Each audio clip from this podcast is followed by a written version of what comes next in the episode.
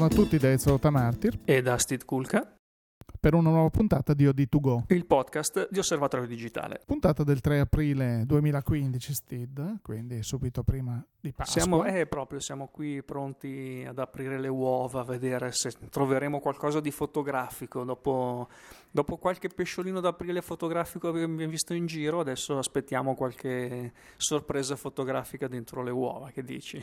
Ma eh, speriamo, speriamo di sì, insomma c'è stata una settimana Ehm, non certo carica di eventi o di informazioni o di novità, però così un po' di cose di, di cui parlare noi le troviamo sempre, per cui direi eh, potremmo anche partire con il nostro sommario, cosa ne dici? Sì, assolutamente, il sommario che parte con eh, beh, l'unica novità di prodotto rilevante della settimana che viene da Nikon questa volta con eh, un nuovo refresh annuale di una fotocamera della serie One, la J5 e parleremo poi di Leica, quindi andiamo da un estremo all'altro, diciamo, a livello sì, di, di apparecchi. Di Leica, parliamo, parliamo di, di Leica, Leica ma parliamo di un avvicendamento al vertice manageriale di Laika, diciamo. E poi avremo, come ormai sta diventando consuetudine in queste ultime settimane, avremo con noi come ospite Roberta Pattaro di Travelandia, che è il nostro partner per i viaggi di Odi Travel.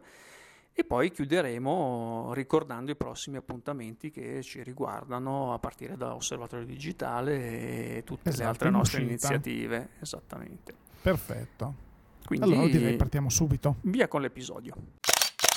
Allora, Steve, mm, prima apriamo argomento e apriamo con Nikon questo nuovo prodotto che è la eh, One, ormai la J5, quindi giunta alla quinta eh, incarnazione, diciamo, di questa, di questa serie eh, che ha delle novità che, mm, che, che, presenta delle novità importanti. Sì, ricordiamo che la serie One è la serie delle mirrorless eh, di casa Nikon, sono tutte mirrorless molto compatte nelle dimensioni, eh, si basano su un sensore da un pollice, quindi questo è il motivo per cui poi si chiamano One, eh, sensore da un pollice che viene presentato dalla casa come un mm, sensore di dimensioni quadruple rispetto a quello delle normali compatte che vero perché solitamente le, le, compatte sono sul mezzo pollice come diagonale del sensore e ehm, in realtà nel campo delle mirrorless sono le mirrorless con sensore più piccolo perché poi eh, addirittura più piccolo delle micro 4 terzi e, e delle altre poi che hanno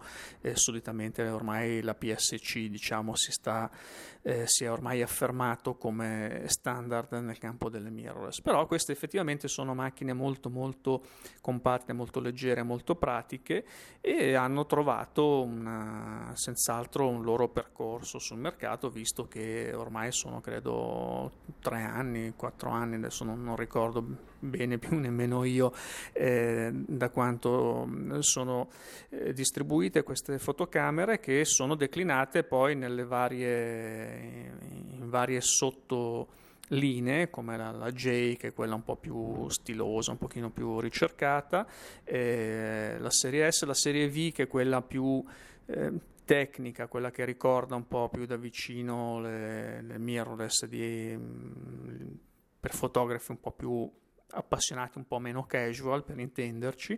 E poi anche la ricordiamo mm, uscita abbastanza recentemente per ora esiste un solo tipo di modello la 1 One AV che è eh, quella, quella rugged. Weather, uh, rugged, weather resistant esattamente, che eh, effettivamente anche quella ha un suo seguito di aficionados. Con la J5 diciamo che mh, mm, beh, c'è stato fatto un, un, refresh rispetto alla J4 che risale a maggio dell'anno scorso, quindi eh, il refresh riguarda in particolare la risoluzione del sensore che è passata da 18 a 20,8 megapixel. Eh, il processore è stato anch'esso rinnovato dell'Xpeed 5 eh, ha e eh, poi rimane direi abbastanza mh, inalterato tutto il resto a parte la capacità video che introduce per la prima volta su una fotocamera Nikon in generale e a maggior ragione su eh, abbastanza eh, così, fa scalpore su una macchina di queste dimensioni il video 4K eh, con una cadenza di 15 frame a secondo. Quindi usciamo dal Full HD e secondo me possiamo prepararci a un futuro nei prossimi mesi di altre fotocamere Nikon, di mh, mm, altri segmenti, altre tipologie pronte a incorporare la, il questo tipo di tecnologia. Sì, sì. sì. Tra l'altro, vabbè, ricordiamo, forse l'abbiamo detto all'inizio, appunto che la serie One è la serie che strizza un po' l'occhiolino anche ai fotografi tradizionali Nikon che usano le reflex digitali a ottiche intercambiabili che attraverso un adattatore po- possono utilizzare le, le, proprie ottiche con questo tipo di eh, corpo macchina. Sì, questo diciamo che un po' dovrebbe essere il vantaggio sulla carta che è tipico delle mirrorless prodotte da chi è già forte sulle reflex, quindi Canon e Nikon eh, senz'altro, ma non solo.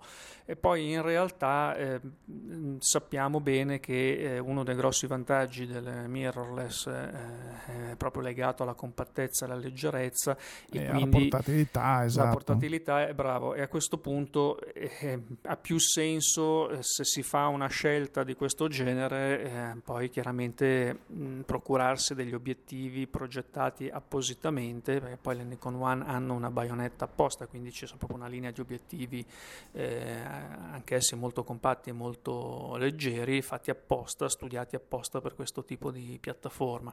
Però certamente chi ha già dotato di un corredo di ottiche e magari per qualche utilizzo saltuario vuole divertirsi con qualche focale, con certo, qualche certo. Eh, zoom, con qualche tipo di ottica che non è magari ancora presente nel corredo delle ottiche dedicate, perché ricordiamo che poi queste sono tutte piattaforme abbastanza eh, giovani, quindi si stanno pian pianino costruendo il, eh, il, loro portafoglio di obiettivi, questo vale per Nikon, vale per eh, Canon, ma vale anche per chi sulle mirrorless è impegnato da più tempo e con maggior decisione, come eh, Fujifilm, come Olympus, come Panasonic, tutto il settore micro 4 terzi. Quindi, eh... Ecco che però se mi permetti Steve, io credo una, una, piccola riflessione, credo che eh, i progetti Fujifilm, i progetti Olympus o Panasonic abbiano più senso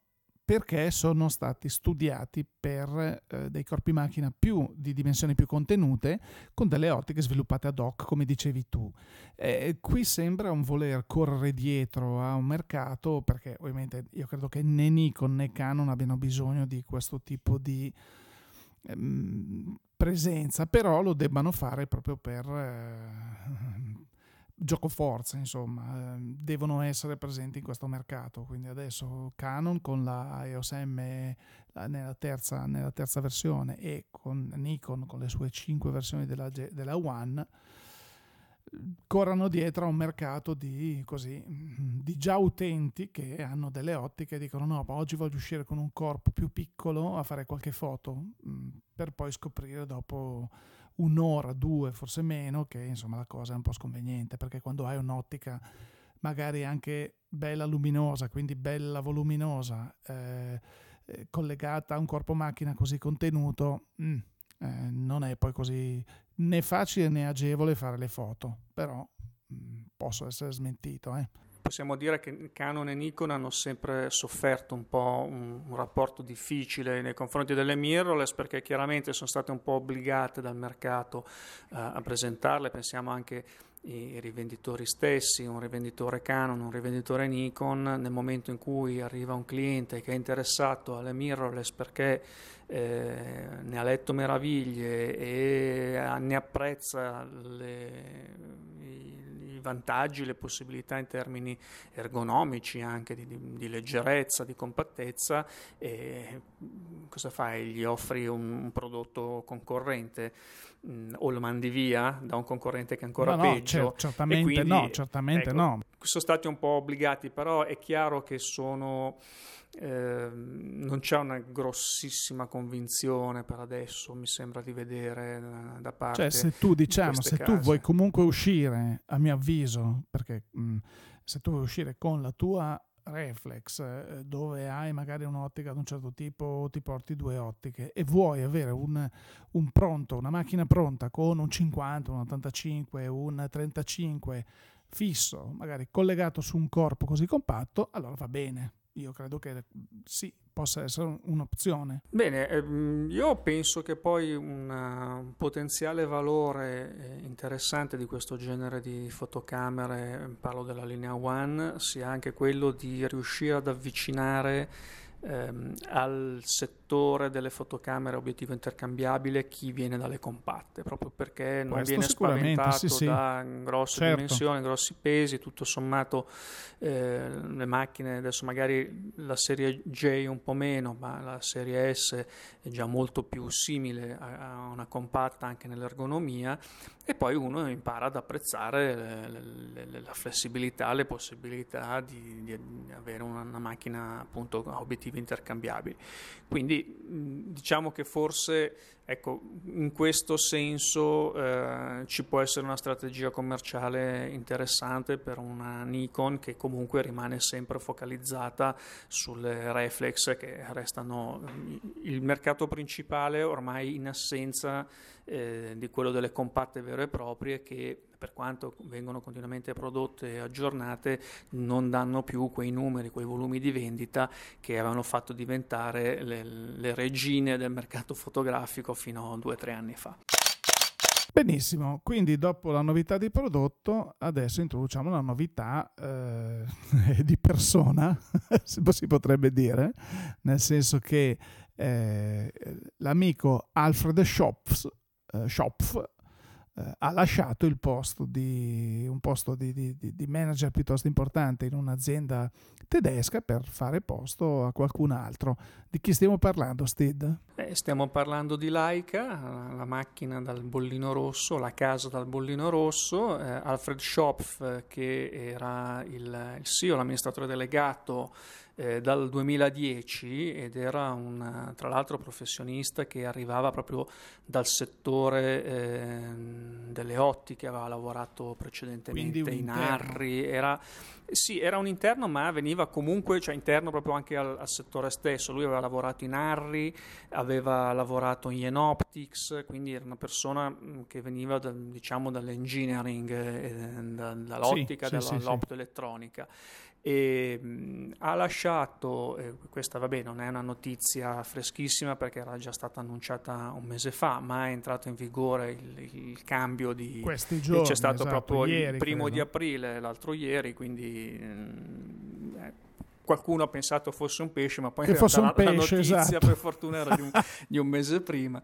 E ha lasciato il timone invece a eh, Oliver Kaltner, Oliver Kaltner che proviene, eh, già era da settembre, era nella board eh, degli executive, quindi l'alta dirigenza di Laika, ma diciamo è molto interessante perché ha un percorso eh, professionale alle spalle completamente differente. Lui in precedenza era ehm, in Microsoft Germania, responsabile del Consumer Channels Group eh, e aveva lavorato precedentemente in Sky, in Sony, in Electronic Arts, in Nike, quindi con, um, accumulando una grossa esperienza a livello di brand marketing e, e marketing in generale. Quindi è una mm. persona giovane perché ha 46 anni, è una persona, è una persona che ha un bagaglio professionale completamente diverso da quello del suo predecessore. Quindi di solito questi cambi di rotta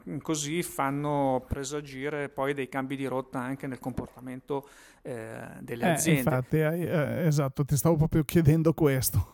Eh, sì, questo anche, anche perché potrebbe Laika... significare un cambio deciso eh, nel comportamento dell'azienda nei confronti del mercato. Sì, anche perché Laika eh, diciamo che non sta attraversando un periodo dei migliori, nonostante eh, tutte le uscite di questi modelli eh, beh, non solo quelli eh, di design, quelli che poi fanno parlare, eh, tipo... Sì, quelli che fanno ridere. Quelli eh, fanno quelli anche ci fanno non sorridere. Dirlo, ecco, fanno sorridere, eh, no, fanno, diciamo, tanto fanno lo, anche lo immagini, sempre, fa, quindi, ecco. A me ecco. ricordano un po' come nel settore della moda degli stilisti, che quando mh, sfilano eh, sulle passerelle si vedono questi abiti improponibili che poi in realtà non, non sono abiti che tu ritrovi nel pret-à-porter, ritrovi nei negozi, sono semplicemente degli esercizi di stile, eh, di creatività che servono a far parlare di sé e poi a vendere prodotti che sono completamente diversi, però in realtà sono molto più pratici rispetto a quello che, certo. che vediamo nelle varie settimane della moda, le, le grandi sfilate, così. Quindi diciamo sono due facce del business che però eh, si sostengono a vicenda ma che sono un po' eh, separate a livello poi di mercato in realtà. Certo, beh direi che comunque Kaldner eh, deve affrontare una situazione di mercato eh, quantomeno complessa perché vabbè eh, tra la serie S che eh, molti si domandano ma chi la compra la serie S di Laika? Eh, alla serie M che è quella storica che adesso è arrivata appunto alla 9 con tutte le sue declinazioni e, però c'è la nuova serie T, questa mm, APS-C, eh, che sembra molto interessante, di design con eh, un attacco completamente diverso da quello M e poi tutte le piccoline, le Velux, le Deluxe fatte mm, in, in, insieme a Panasonic. E, e, oltre a questa nuova politica di apertura di questi Leica Store, che ci sono, beh, ce n'è uno anche a Milano, ce n'è uno a Roma, insomma sono luoghi importanti, abbinati spesso a una sorta di galleria fotografica. Quello di Milano è praticamente in Piazza Duomo, anche se ha il nome, porta il nome della vietta che eh, costeggia eh, lateralmente il palazzo in cui è appunto inserita e si trova a posto la, la Castor, però è in Piazza Duomo, quindi zona eh, turisticamente appetibile, molto appetibile, quindi anche gli stranieri arrivano e, e i tipici clienti Laika possono trovare Laika Store immediatamente. Però questi sono costi importanti, credo, perché cioè anche uno spazio così grande. Poi credo che adesso la sede di Laika in Italia è al piano di sopra, quindi uno spazio del genere credo abbia un costo piuttosto importante da sostenere, così come nelle altre location, perché non è che mettono le, le Leica Store nei, nei quartieri periferici delle città. Per cui, eh, dicevo, Caldner dovrà affrontare una, probabilmente una riorganizzazione interna ed esterna all'azienda notevole. Sì, diciamo che sai, questi eh, flagship store, come si chiamano di solito, eh, obbediscono a una strategia di marketing molto precisa. Adesso mh, scalando un pochino verso il basso come tipo di prodotto, allargandoci più al consumatore, ma eh, facendo le debite proporzioni mh, non è che siamo molto lontani come approccio eh, al mercato. Pensiamo a Nespresso Pensiamo a Nespresso che è un prodotto di consumo, il caffè, eh, ormai normalmente a basso valore aggiunto e, e, qui è stato dato un alto valore aggiunto che si basa anche eh, non solo sulle pubblicità che siamo abituati a vedere in televisione, sui mezzi di comunicazione in genere, ma che si basa proprio a uno, forse il perno principale proprio in queste boutique che sono aperte in tutte le grandi città e che sono anche un concetto di negozio particolare che ha chiaramente dei costi, che ha tutta una serie di eh, caratteristiche che non si ritrovano normalmente con facilità in, in altri negozi, eh, ma che poi permettono di eh, vendere un determinato prodotto a un determinato prezzo, a un determinato tipo di clientela. Chiaro, eh, su Laika eh, siamo su un prodotto completamente diverso, con altri prezzi, che non si rivolge certamente al, al consumatore occasionale o così. Quindi... No, anche perché credo che eh, sia molto difficile da parlare. Il concetto è, è, è, chiaro ed è espresso molto bene. È quello che hai detto. La differenza sta nel fatto che il gruppo Nestlé potrebbe comprarsi Laika domani pomeriggio e decidere di chiuderla e trasformarla in un'azienda di dentifrici elettronici, di, di spazzoline elettronici. Beh, bello, il dentifricio quindi... elettronico può essere un'idea per sì. un prodotto. C'è la sigaretta elettronica, sì, dentifricio esatto, elettronico. dentifricio che poi elettronicamente ti pulisce i denti. No, eh, perché Nestlé poi credo che abbia delle marginalità eh, non dico che Laika non ne abbia, ma credo che sia qualcosa tipo 100 a 1 rispetto a Laika, nel senso che una capsula di caffè eh, con tutta la manifattura, con tutta la qualità che possa metterci in espresso, credo che garantisca loro una marginalità che Laika vorrebbe veramente siglare eh, in ogni momento, una cosa del genere. Quindi ma sai, io credo che la marginalità di Laika sia comunque una buona marginalità. Sicuramente. Eh, il, problema, il, problema, che può avere una Laika e che sta avendo, per esempio, e che un espresso difficilmente avrà, eh, per quanto poi i ritiri di prodotto ci possono essere, ci sono normalmente anche nel, nell'agroalimentare, eh, però abbiamo visto ultimamente il problema dei sensori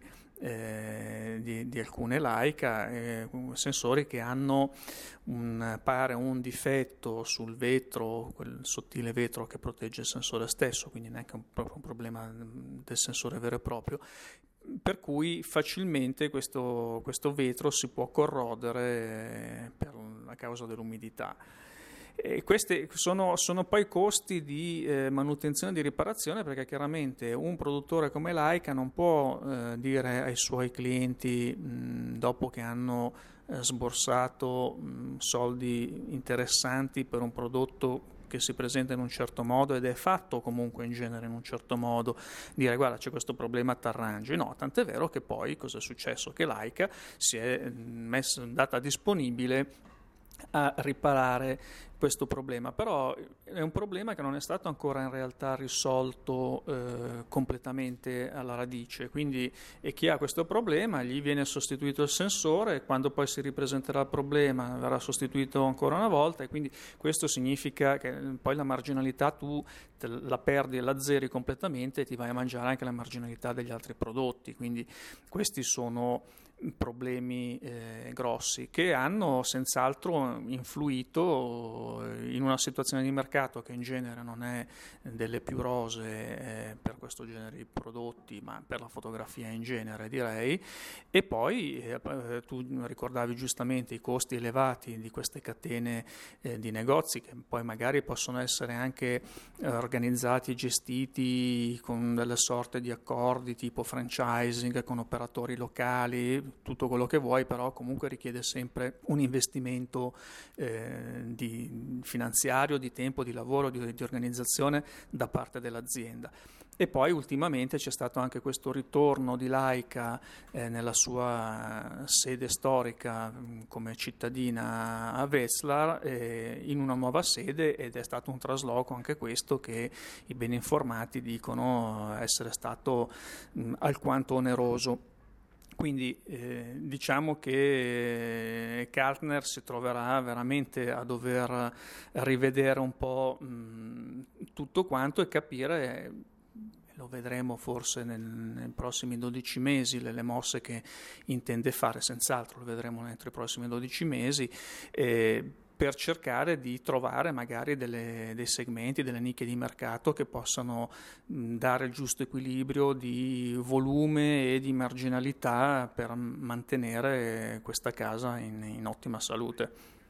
Ma sai, su questo non ho grandi dubbi, nel senso che proprio la sua provenienza dal marketing in aziende molto grosse, marketing oriented appunto con Sony, Sky, Nike e così via, mm, non mi fa pensare ad altro. Il problema è che dovrà appunto affrontare anche delle problematiche tecniche eh, piuttosto pesanti, eh, perché poi non dimentichiamoci che quando Kodak, che era la fornitrice de, dei sensori a Leica, Leica si è sempre fatta fare i sensori da Kodak, quando Kodak ha chiuso Baracchi Burattini, loro hanno detto adesso i sensori chi ce li fa?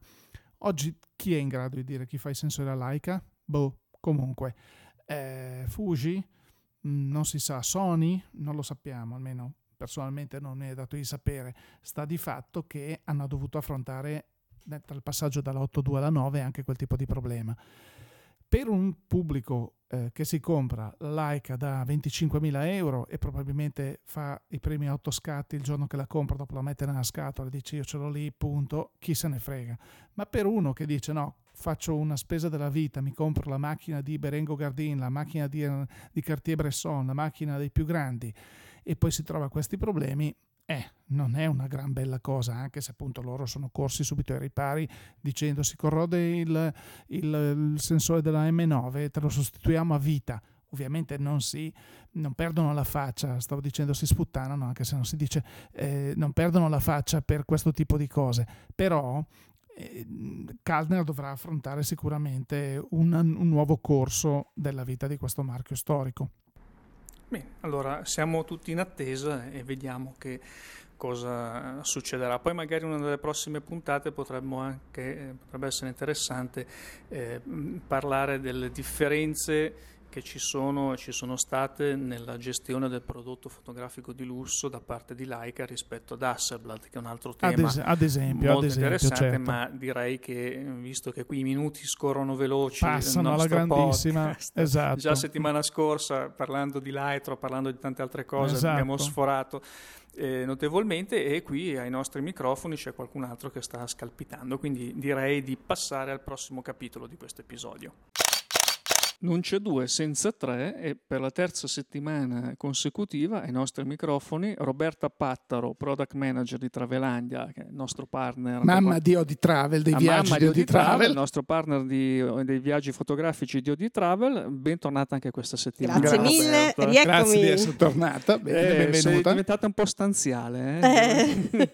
Dovete sapere che lei, a differenza di noi che abbiamo il passaporto, così, lei in realtà ha una libreria di passaporti Sì, va relegati in 20 ovunque, volumi, certo. quindi- Sì, sì, può andare dove vuole ormai. Eh, si tutti può dire di sì. visti, Ecco. una collezione.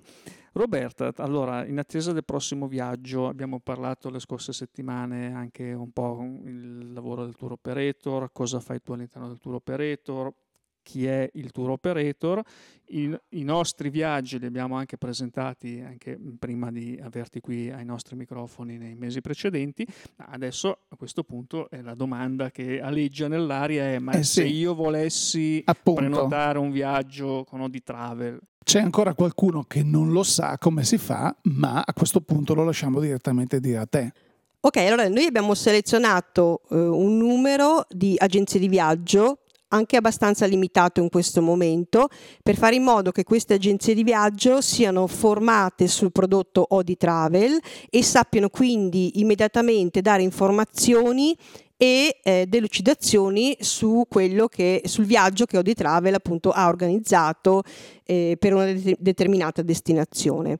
Eh, volendo eh, il diciamo, il, fo- il fotografo che vorrebbe così fare questo viaggio può accedere al sito www.oditravel.it e cercare l'agenzia più vicina alla sua città o dove al limite può anche telefonare per avere informazioni. Altra eh, diciamo, tecnica per avere informazioni, sempre nel nostro sito di Travel, c'è un'area riservata dove appunto vedete in alto informazioni entrando lì ci si può appunto iscrivere, mandare una mail e chiedere quindi informazioni al, sul viaggio che più vi interessa. Poi appunto noi come Odi Travel o Travelandia vi risponderemo e vi indicheremo quali sono le agenzie magari più vicine dove potete trovare eh, tutti i dettagli sul vostro viaggio. No, perché Roberta, a volte qualcuno ci scrive e dice: eh no, perché sai, eh, noi abbiamo dei problemi perché magari non siamo due coppie, siamo una coppia con un amico, una coppia con un'amica, e, ma e questi non credo siano mai problemi per voi perché siete abituati a gestire di tutto Assolutamente no, eh, questi anche i nostri viaggi appunto o di travel sono dei viaggi di mini gruppetti eh, creati proprio per agevolare innanzitutto la tariffa con cui andiamo a proporre questi viaggi fotografici e anche per agevolare il fatto di dire siamo in più persone, quindi magari non mi trovo da solo a dover affrontare un viaggio del genere e quindi c'è qualcuno che mi accompagna. Ecco, noi dal nostro punto di vista li, abbia- li vediamo che eh, in questo modo, cioè che il fotografo, come lo diciamo sempre, può seguire con grande attenzione tutti i partecipanti al viaggio perché se fossero 50 persone sarebbe impossibile invece una decina, una dozzina riesce a seguirli Esatto, infatti in i nostri gruppetti molto, molto sono, completa certo sì, sono di questa entità, non vogliamo e grossi poi gruppi. il nostro fotografo non fa la guida, tendiamo a specificare questo. Il fotografo fa il fotografo e fa l'accompagnatore fotografico. Esatto, infatti il nostro, il nostro, tour avrà la guida del posto che accompagna per dare informazioni, per dare suggerimenti di cosa fare o non fare, mentre il fotografo è insieme al gruppo e lui darà le informazioni sulla parte fotografica. Cioè, quindi la guida è la guida tipica che conosce la lingua del luogo, che esatto. conosce il esatto. posto, che sa tutto, allora c'è da andare là c'è, e si occupa tutto lui di, di, questo. Esatto, la guida che fa l'assistenza in loco in tutto e per tutto. Ricordiamo poi che sempre sul sito di travel.it è possibile iscriversi per ricevere la newsletter, quindi oltre a rimanere aggiornati sulle nuove destinazioni, qualunque eh, offerta speciale, qualunque novità, qualunque iniziativa, perché poi Odi Travel adesso lo buttiamo lì, ma al di là dei viaggi in programma che trovate, eh, stiamo lavorando anche su delle iniziative spot un po' particolari che eh, proporremo al momento opportuno e quindi direi che il modo migliore per rimanere in contatto è iscriversi alla nostra newsletter e seguire anche la pagina Audi Travel su Facebook, certo. anche questa viene alimentata costantemente con informazioni, curiosità, novità e, e tutto quanto. Quindi eh, Roberta, Grazie ancora. A cercare l'ultima pagina libera sul tuo passaporto per il prossimo visto. Grazie mille. Grazie per essere stata con noi anche questa settimana e a presto. Eh, a presto. Arrivederci. Benissimo, allora, eh, dopo questi tre interessanti argomenti ce n'è un altro che insomma ci, ci sta a cuore. Eh, ed è la nuova uscita del, del numero di aprile di OD di osservatorio che tra qualche giorno sarà disponibile per tutti sì. come regalo di Pasqua. Esatto, siamo alacremente al lavoro eh, per confezionare il nuovo numero di osservatorio che vedrà eh, tra l'altro mh, l'arrivo di una nuova già, rubrica. Già eh, annunciata, sì. Ormai stiamo facendo tutte, e più un'altra rubrica ancora che invece riprende una delle nostre iniziative che già conoscete, che è Audi 3D e, ehm, e, quindi anche qui non, non, vi togliamo la sorpresa, ma ci sarà qualche cosa dalle pagine di Facebook si trasferirà solo, certo, alle, alle, pagine certo. di osservatorio quindi, diciamo, digitale. Diciamo, esatto. il tempo è quello che è, quindi, quindi dobbiamo stringere, però state sintonizzati perché nei prossimi giorni eh, chi ci segue riceve e chi si è iscritto alla newsletter riceverà appunto un, un memorandum dicendo eccoci qua, è uscito il nuovo numero. Eh, poi, Sti, da questo punto cosa vogliamo fare? Vogliamo... Beh, poi dopodiché diciamo che noi vi diamo sempre appuntamento con tutte le altre nostre iniziative, tutti i nostri appuntamenti che eh, riguardano fotoguida su www.fotoguida.it con il famoso, famosissimo ormai comparatore tecnico dove ovviamente, troverete anche ovviamente. tutte le caratteristiche della Nikon One eh, J5 se la volete confrontare con le sorelle cugine della o serie One o di qualunque tipo di altra macchina di altri produttori e poi vi, come abbiamo ricordato con Roberta www.oditravel.it per tutte le iniziative, tutti i viaggi fotografici di osservatorio digitale e poi le nostre pagine Facebook eh, di osservatorio, di fotoguida, di Oditravel, Odi3D e i nostri canali Twitter eh, e poi c'è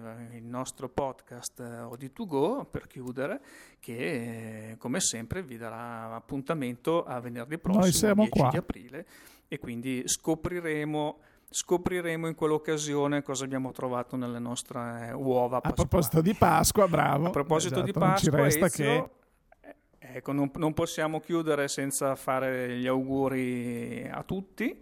E gli auguri di trovare una Pasqua con un tempo sereno che frutti tanti begli scatti, tante belle fotografie e, e poi per il resto noi ci sentiremo appunto la prossima, la prossima settimana. settimana. Quindi... quindi... auguri a tutti, da, anche da me e dalla redazione. E quindi da Steve Kulka. E da Ezio Martir. Grazie per l'ascolto. E a risentirci.